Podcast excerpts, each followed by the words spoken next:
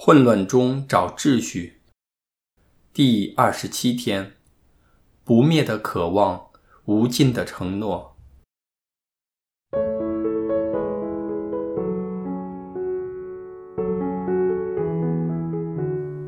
这个四旬期毕竟最终的目的有两部分：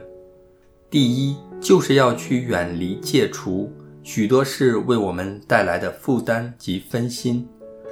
第二，就是一同去寻找及选择耶稣对马尔大提及的更好的一份。要成功达到这两个目标，有一个先决条件。就是我们内心仍然保存一份强烈的渴望，这份渴望是由创造我们的天赋放在我们心灵的深处，帮助我们去寻回一个属于自己的地方，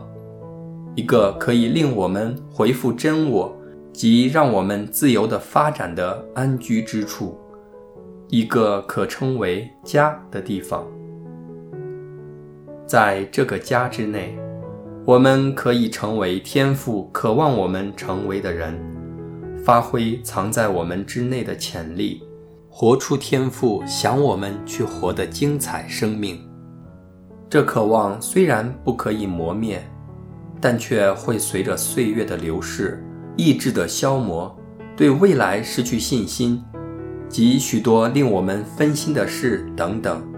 而渐渐被我们遗忘。或甚至被埋没。无论我们在人生哪一个阶段当中，身处什么地方，或面对着人生什么挑战，我们都不可以让这个渴望熄灭，因为这渴望会带我们最终回归富家。我们常听见很多人在缅怀过去时，可能是因为看见一些人或地点。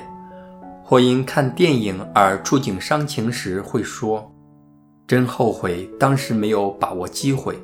现在真是后悔莫及，也不能弥补当时所犯的缺失。”而在基督徒当中，我们常听到的，就是一些较年长或那些饱经岁月洗礼的人，说自己已经太老，或已经过了能被天主所用的期限。后悔当天没有好好回应天主的召教等等，这并不是我们慈悲的天父的本性。就正如荡子的比喻的父亲一般，天父从不放弃任何一个子女，不论他们在什么状况、处境或阶段当中，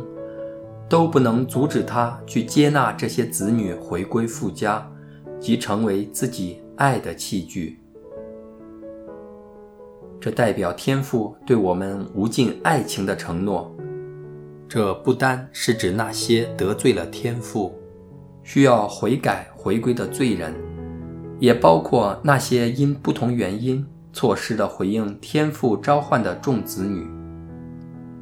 所以，我们不应该觉得我们可以履行天主对我们生命的召教为时已晚，或错失了可以回应的机会。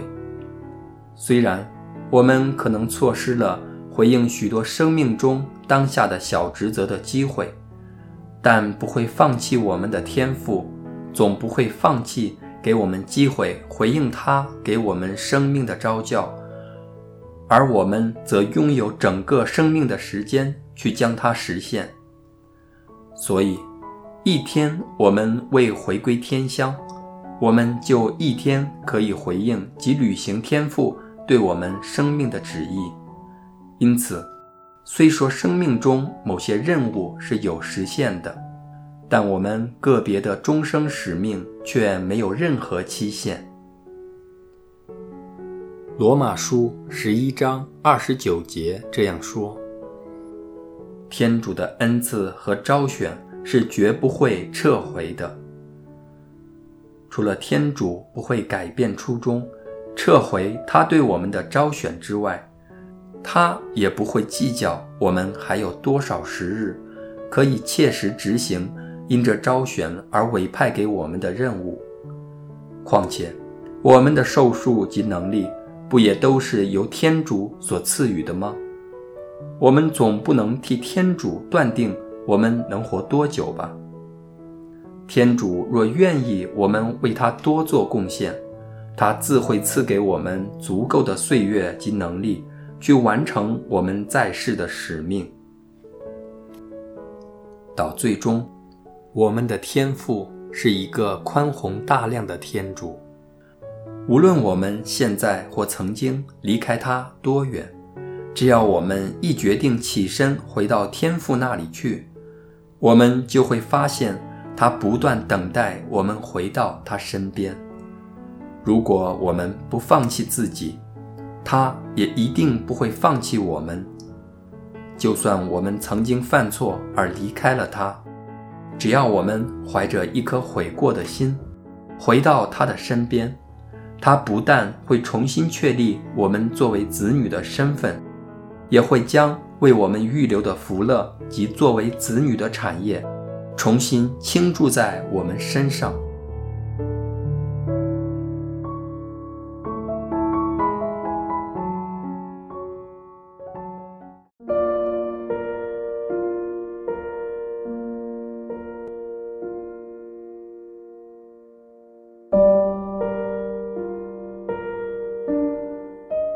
请回想，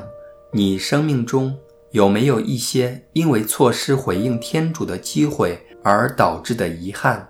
令你不断有自责及悔疚的心呢？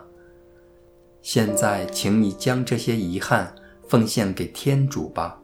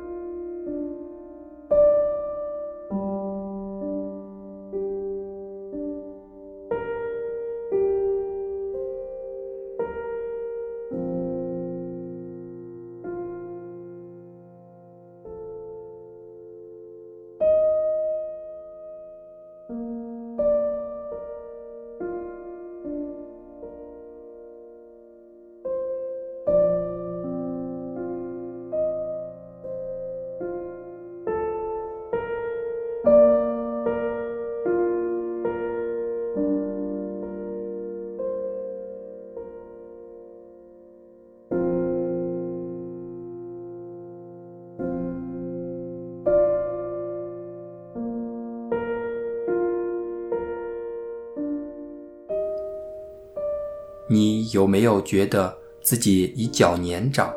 怀疑自己缺乏能力，又或因为其他原因，所以没有勇气和动力去回应天主给你的召唤呢？现在，请你投靠天主，由他身上再次获得勇气及力量吧。